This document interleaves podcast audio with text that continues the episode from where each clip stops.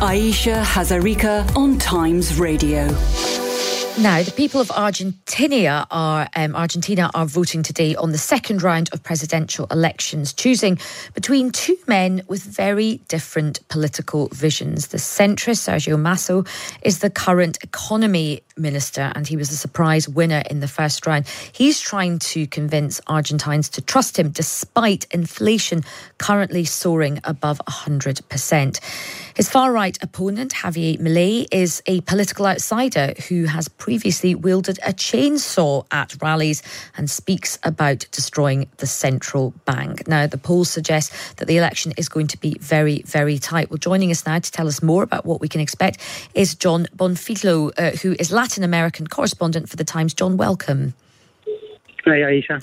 So, um, just tell us what are the what are the main issues that um, people in Argentina are, are concerned about? Is it the economy? Is it inflation?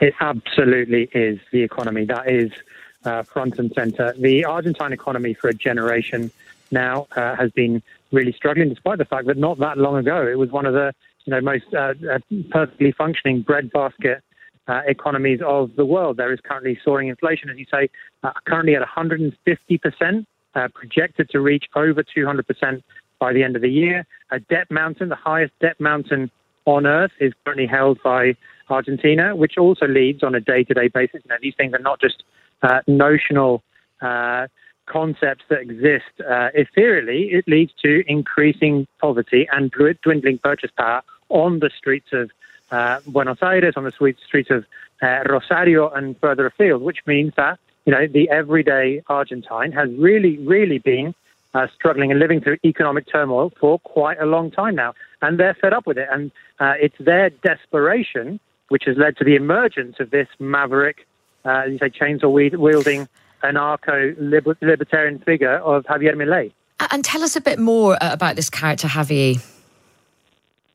So notionally, he's uh, he's an economist. Uh, he's uh, he made his name on the talk shows, but uh, oh, sounding familiar. Sort of, uh, yes, exactly, an outlandish uh, figure, hyper aggressive, very reactive, uh, consistently on on Twitter or X as we uh, now know it, and really generates again, you know, these things we know can be repeated of other candidates who are very well known, generate extreme reactions, generate extreme reactions uh, against him, but also with people who are completely fed up with the establishment, who think, well, you know, if we need a change, then let's have a real change, and you know, and what greater change could there be than such a uh, such an uh, a way out there figure as uh, as Javier Milei. He's also got a really distinctive look, which sort of helps him as well. Uh, he's got big tussles, uh, tousled hair, which would seem as though it's unkempt, but actually it's, it's perfectly prepared to uh, to appear that way. He that way he wears uh, a leather jacket. He's often seen with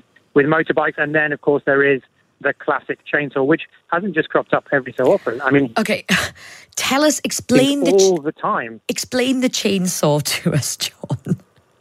So the chainsaw is the two big motifs that Javier Milei has is the dollar or representations of, of the dollar. So he's often carries sort of big signs uh, representing uh, the greenback, and that represents the fact that he wants to dollarize uh, the the Argentine economy because it's just not functioning with the peso. And the chainsaw uh, represents what he plans to do uh, to government, which is basically to shred government. He wants to reduce government spending by 16 percent of GDP. And that's one of his big motifs. He says that the economic problems that Argentina has had historically emerge from uh, uh, undertax and overspend how interesting because they are well it's kind of teeing us up for the um, autumn uh, statement.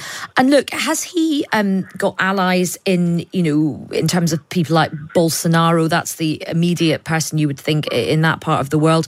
Has he got any connections with with, with donald trump? And and if he does win will that kind of create tensions with with neighboring kind of partners yeah, it's, it's fascinating. Um, perhaps a surprise because you would expect, because of his uh, extreme position. I mean, bear in mind, this is somebody who is pro uh, the legalization of uh, commerce in human organs. Uh, that's the kind of level of position that we're that we're talking about. Actually, a number of right wing presidents internationally actually came out and signed a letter this week in support of him. For sure, a Bolsonaro and a Trump are, you know, they are facsimiles of this kind of uh, figure of Milei. But regionally, what it would mean if he gets in is that Argentina become, becomes very much an, an isolationist uh, political power uh, in the region and a great global difficulty. And of course, you know, what that means is that nobody quite knows what that means. And is this election something that, you know, America and other big players will be watching closely? I think Argentina is a bellwether for uh, for the region. It's one of the most important countries, and generally, what tends to happen in, in Argentina then spills over more broadly regionally. It's also uh, a, a powerhouse of um, of production for the likes of soy and wheat and so on. So I think the world, to some extent, has its eye on what's taking place, uh, but perhaps doesn't quite understand or is not aware of the repercussions of what uh, would take place in their own countries and spaces, depending on what occurs in the uh, in today's election in Argentina. And just tell us, with the um, Sergio Massa, what, what's his kind of strategy to, to, to, deal with this insurgent? What, what is his message um, to the public? Because he is the, the current economy minister. Yeah, and that's one of the biggest, you know, that's the crucifix that he bears because you know, he is the economy minister who's presided over, again, huge economic difficulty. So the question is, how can he then come along and say, I'm a safe pair of hands, given what Argentines are living through? He is, uh, uh, but that is how he's presenting himself. You know, he is a Peronist, centrist uh, that represents the status quo. And really, the big message that he's that he's giving, the only message he can really give, is to say, uh, "I am not Javier Milei. Trust us. We'll get this sorted." Uh, but you know, the, the, the understandable doubts of the Argentine uh, man and woman on the street are, well, you know, we've not seen much of that yet.